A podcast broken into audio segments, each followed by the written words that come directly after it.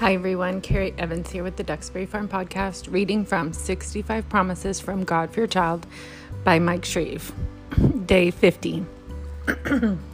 Excuse me. Knowledge of God's Word. For he established a testimony in Jacob and appointed a law in Israel, which he commanded our fathers, that they should make them known to their children, that the generation to come might know them, the children who would be born that they might arise and declare them to their children. Psalm 78, 5 through 6. The word translated law in this passage is the Hebrew word Torah. This is actually the name for the first five books of the Bible Genesis, Exodus, Leviticus, Numbers, and Deuteronomy. These foundational books contain much more than the law, a list of commandments from God. They are full of faith building stories, wonderful revelations of the character of God, and prophetic glimpses of what is yet to come. We have more than five books of the Bible now, we have 66. And how much more valuable is this treasure today, especially those books revealing the life of Jesus and the glory of the new covenant? It is very important that the knowledge be imparted to the next generation. We cannot keep it to ourselves. Thank God for those who have diligently watched over the preservations of God's Word in centuries past, such as the scribes of old who are carefully hand wrote God's Word one copy at a time, or more recent heroes such as John Wycliffe and William Tyndale, who first dared to translate the Bible from Latin into English, the language of the common people. Tyndale was martyred for his crime May we value the price that others have paid, cherish God's word, promote it in all that we do, preserve its values, and pass this holy responsibility on to our seed, that the work of God might continue in the earth. Let us pray. Lord God, your word is a lamp unto our feet and a light unto our path. This is such a dark world full of deception and death. There is no survivors ex- here except those who discover your truth and live in it.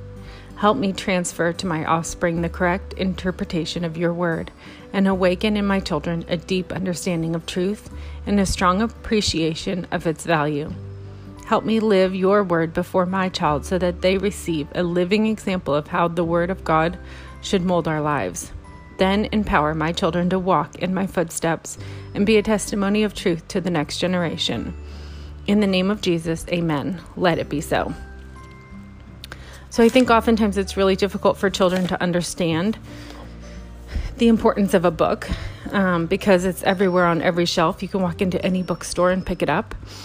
But I've actually taken um, the time to show my children YouTube videos that I can find of, say, people in China opening up Bibles for the first time, seeing them, smelling them, crying over them.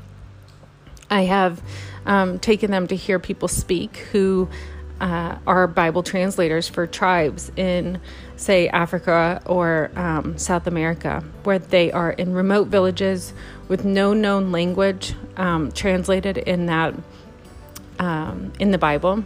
And my children are oftentimes just totally perplexed. You mean these people can't read the Bible? They don't know what God says. They don't know what His Word is. And um, they're amazed that these people will go into tribes and learn the language long enough um, and as much as they can to be able to translate the Bible word for word. And that's what's happening, especially with the Wycliffe Ministries.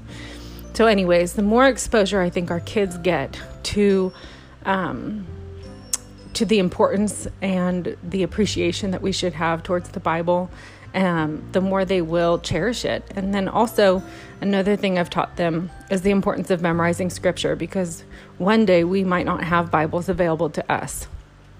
Um, there's a lot of people in China who probably wish they could memorize every word of the Bible so that they would have it. But um, yeah, so hiding scripture in your heart that is that is so such a treasure. It's like I think about, you know, during the pandemic, I was buying seeds this is so ridiculous. And I was buying um, food that would last forever, you know, that kind of, you know, food for a pandemic, basically, when everything, all the shelves were empty. Um, and I was cleaning out my drawers the other day in my kitchen, and our friend saw those Uh, they were they are pills literally, and they're a certain number of calories each, and you can chew them up, and that would be your meal for the day. So I had bought these. it sounds ridiculous now, but it was in you know fear of everything going to pot. So anyway, she saw them and couldn't stop laughing at me. But yes, that is what hiding God's word in your heart is for. Is for when the shelves are empty, when there is nothing left. One day we will come to that realization. Um, and it's that important that we hold God's word to that esteem. Anyways, have a good day.